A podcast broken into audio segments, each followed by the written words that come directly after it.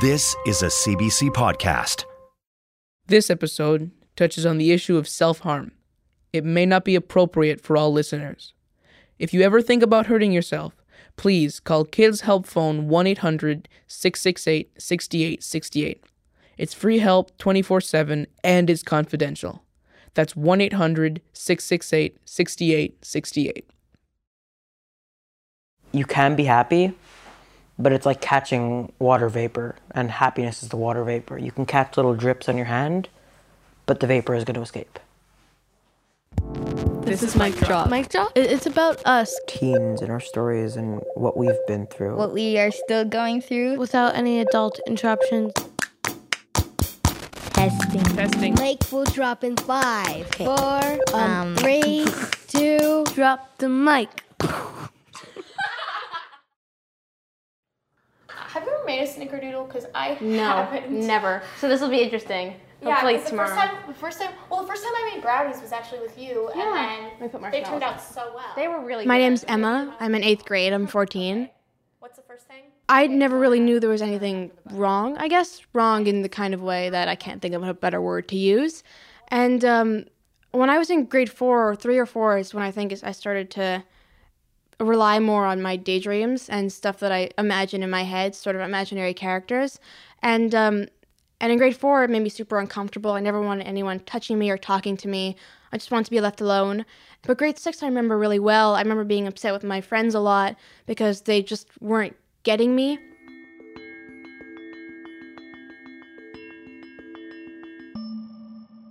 A therapist had confirmed at the beginning of only this year, really, that I have something called a dissociative disorder. It's it's an umbrella term for a bunch of other different things that affect different people, and the ones that that I identify with the most are derealization, which is a feeling that that everything I'm thinking can maybe not be true. And then the other one that I was told is is more how I feel is depersonalization disorder, which is as if you're outside of your body. Um, I feel like I'm in the corner of the room looking out at everything and looking down on myself. And it's uncomfortable sometimes, but it's what keeps me myself because for as long as I can remember, I've been daydreaming. I start a story as soon as I wake up, and I choose certain people around me to sort of fit into that story. Or when there's no one that fits the character that I need for the story, then I'll create my own in the room that I'm in and have them say stuff. And one of my biggest fears is that I'm going to respond to what someone never said or to someone who isn't there.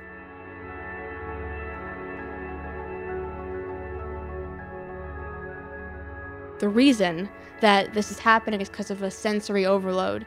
I've been told this happens a lot with people who are creative um, because they're more sensitive to things like going to eat something, something as simple as going to eat something, or as putting on a certain article of clothing, or going to see a movie. Those kinds of things stress me out now because sounds, there's too many sounds, and chewing, I can't stand it. It makes me want to cry hearing someone chew. It's, I don't know why it does that. It just does, and I can imagine it happening. It's one of the bad things about having a imaginative mind, it's, I can imagine everything happening. I, can hear it all in my ears, I can hear it in their ears. And then when I'm putting on a, a specific article of clothing and I feel it around me, I sometimes I can't wear it because of the way it feels on me.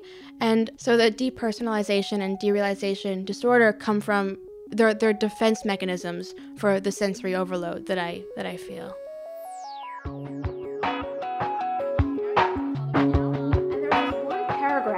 That book. That's actually where I just. I've never the- told anyone anyone about any of this. Because it's the best. But now I met I met a girl who moved from LA. Her name's Blake, and she feels very similar, uh, in the sense that that she can understand. so much. I remember we kind of first started talking about like stuff with like my OCD or DDD over this book because I remember you were over, we were in my room and you're like, oh, Turtles All the Way Down, that's such a good book. I go, I know. Yeah. I've never. Hi, I'm Blake. I have OCD and just a general anxiety disorder. Me neither. And I was like, I'll just be sitting and I'll be like, Did I close my door this morning? Oh no, I didn't close it. And then I'll think, Oh no, I bet my dog's in there. I bet he's eating everything. I bet when I get home, something of mine's gonna be gone. It, most of the time, it's my door's closed. I'm, I worry about unreal things. for me, the control part mostly comes in like mental, less of like, oh, I need all my pencils to be organized. It used to be more of that. Like I wouldn't be able to just brush my hand across a gate without brushing the other hand back, and brushing two at the same time, making sure that everything was even. Or that if one day I broke a pencil, I couldn't just leave it. I couldn't just leave it and grab another pencil. I had to sharpen it right away. That doesn't happen as much anymore because of the medication, because of work I've done in therapy. OCD comes with its a lot of drawbacks, but also some some benefits because I'm more attentive, I'm more organized, not all the time, but most of the time, and I'm more um, more effort to things. I think more of like the what people commonly think of as OCD, like like not being able to eat pancakes unless they're perfectly round or having to have your locker perfectly organized.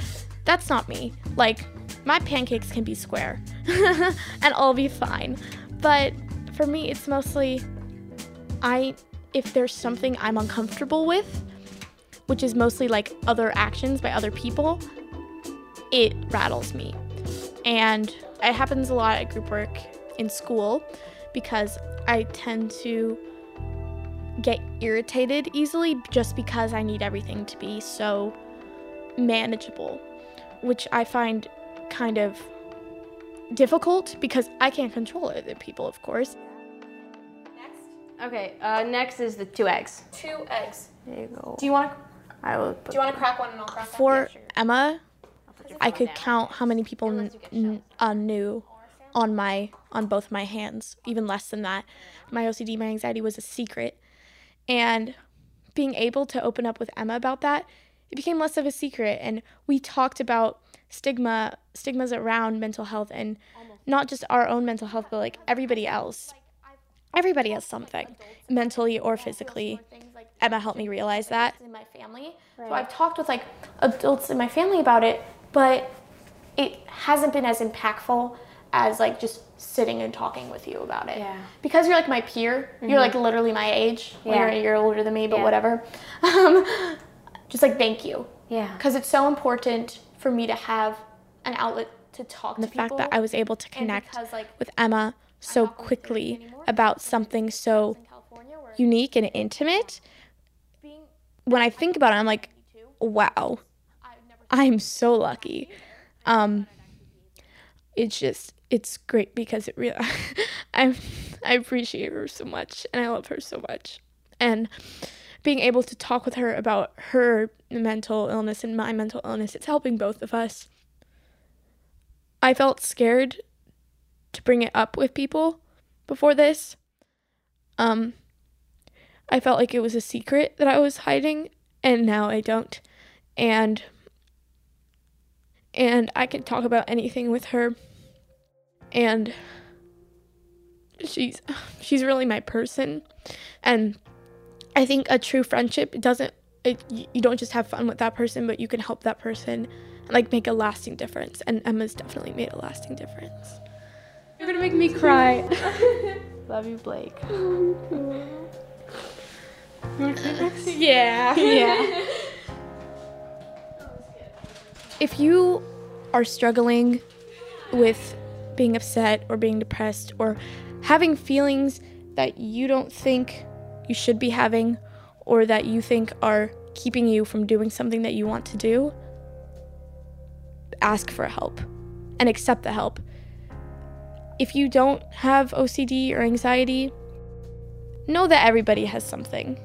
And if someone in your class seems to be upset, leave them a note. It can be anonymous.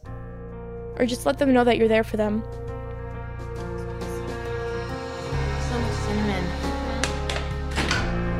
Okay, should we try them? Okay.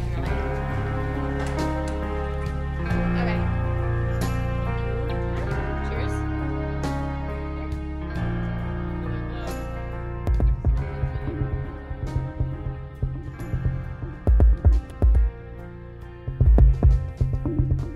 Anxiety, the best way I can describe it is like when you're having a panic attack, it's like when somebody somebody comes out of a corner and screams boo.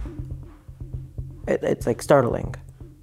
Just your heart beating really fast and you knowing that something's could, or you thinking that something can come out right now and kill you. But it's like that every millisecond. Just a constant stream of just boo.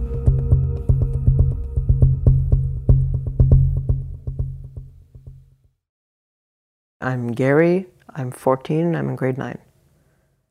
I was diagnosed in grade 3.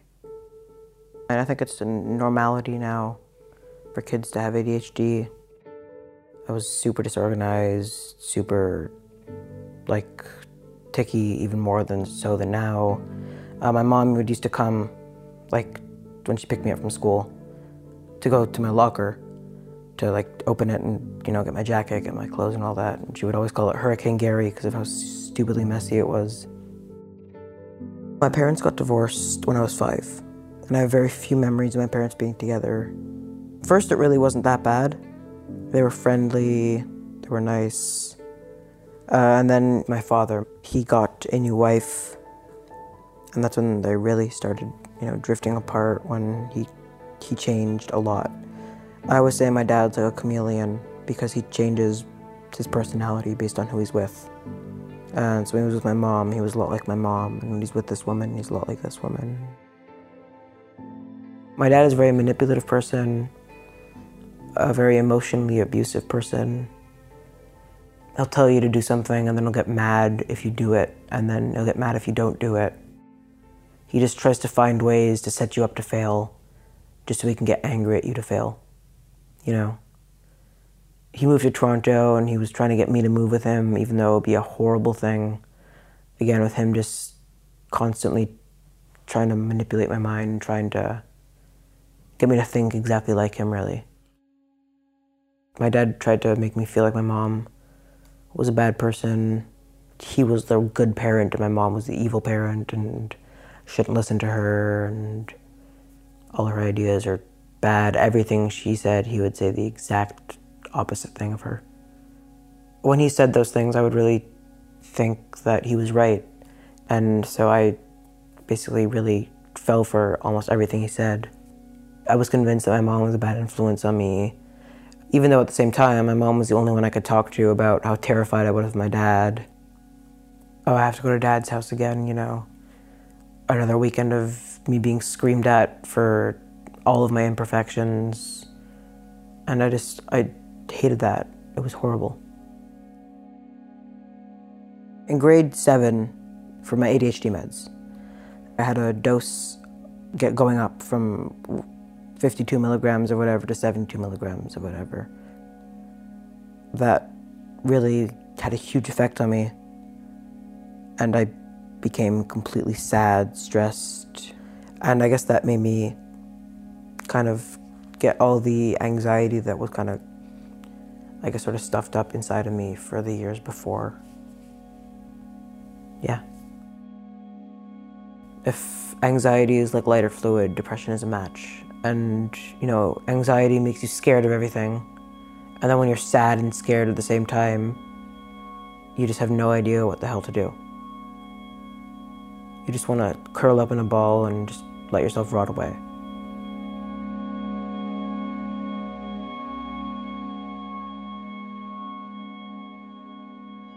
Toughest moment that my depression was peaking was when I was at my camp, which is just my the best camp in the world. It's my like Disneyland. I love it. And I was having panic attacks like every night. I would have to go to, you know, the infirmary. I couldn't sleep in my tent because after camp I would have to go be with my dad. Because in the summer we do two weeks at my mom's house, two weeks at my dad's house. So I would have to go see him after, and I knew that. And it was horrifying to me. The idea of that. I was stress eating, um, I was curling up in a ball, just trying to not think of anything. When I came back from camp, I had said, So, I'm, when am I going to go to see dad? My mom sat me down and said, I'm not letting you see your dad anymore because he's not a healthy influence on you and he's just making you sad. She was absolutely right. But it was terrifying. Because my dad gets rid of everybody in his life. And he doesn't care. It's like you were in my past life, I'm you're gone. You just snap of a finger. I wouldn't be in his life anymore. And to not have a dad is hard. And so I flipped. I was in a state of hysteria. I was crying, I was screaming at her. I'm sure the neighbors heard everything. Uh, I was, yeah, screaming at the top of my lungs, how the hell could you have done this? You know, you've ruined me. You know, my dad's gonna kill me. Uh, bawling my eyes out, hysterical.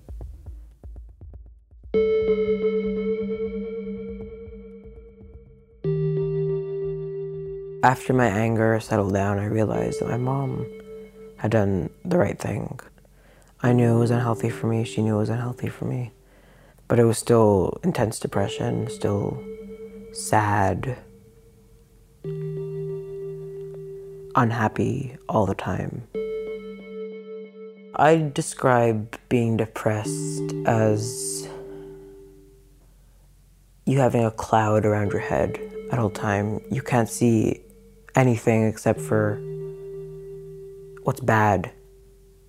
I would just be curled up in a dark room, you know, under my blanket in the fetal position, just not wanting to talk to anybody, not wanting to see anybody, just kind of in, in a state of self loathing.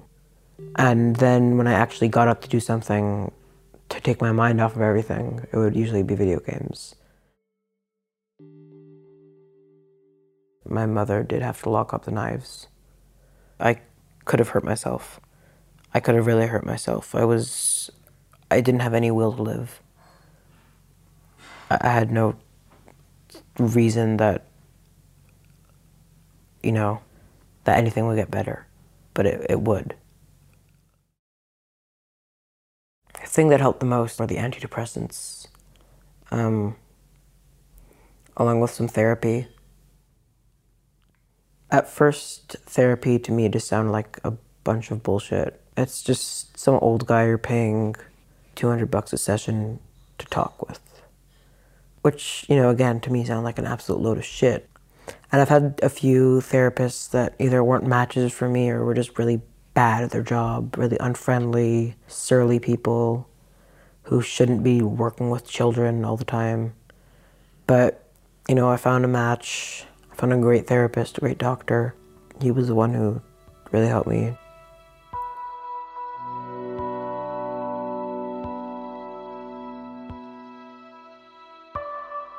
The main lesson I've learned is not don't judge a book by its cover, but don't judge a book by its first chapter. Because I, I experienced therapy and I hated it. And then I tried it again I tried a better one, I tried a newer one, and I liked it. I enjoyed it. It was it helped me. So sometimes, like in a book, you'll read the first chapter and I'll be like, wow, this is just horrible. And then you'll read the second chapter, you'll really get into it. Life has been on an incline, and it's just getting better and better every day. And it used to be when I was depressed that there wasn't such thing as happiness. There was little things that made me feel happy and those were just kind of like, oh yeah, you know, I found a dollar on the ground. And now it's those little things kind of adding up that make me just happy. And it's a bunch of small things which get bigger and bigger and just put me in a good mood. And it's not perfect yet, but it's it's getting there. The one thing that I think teens with depression need to hear is that there's other people like you who are struggling just as much. And you might feel alone, but you're really not. Find somebody that can help you help yourself. You know, a therapist, a school guidance counselor, parent, legal guardian, a sibling, a friend. Just find somebody you can talk to that can help, because talking to somebody does help immensely. You just got to be patient and just know that it's it does get better.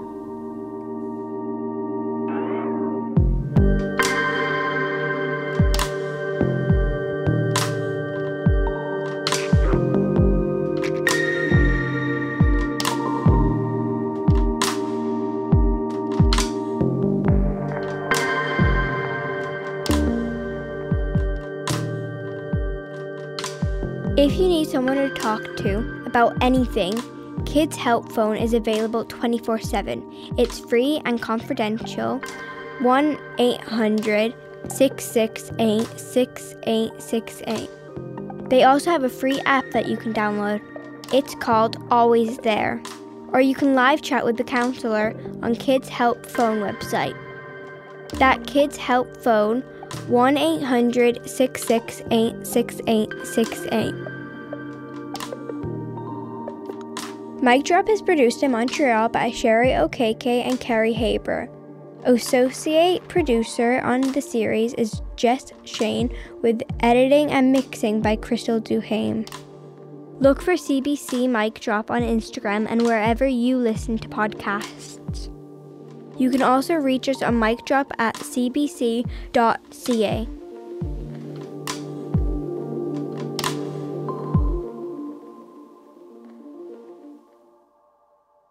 Next on Mic Drop. I ran out of the house with my school bag and I ran so fast. And I didn't care that I only had socks on my feet in the snow. I just, I had to run. We're those kids. The, the grunge kids, the kicked out kids, the skater kids. This is the big happy family.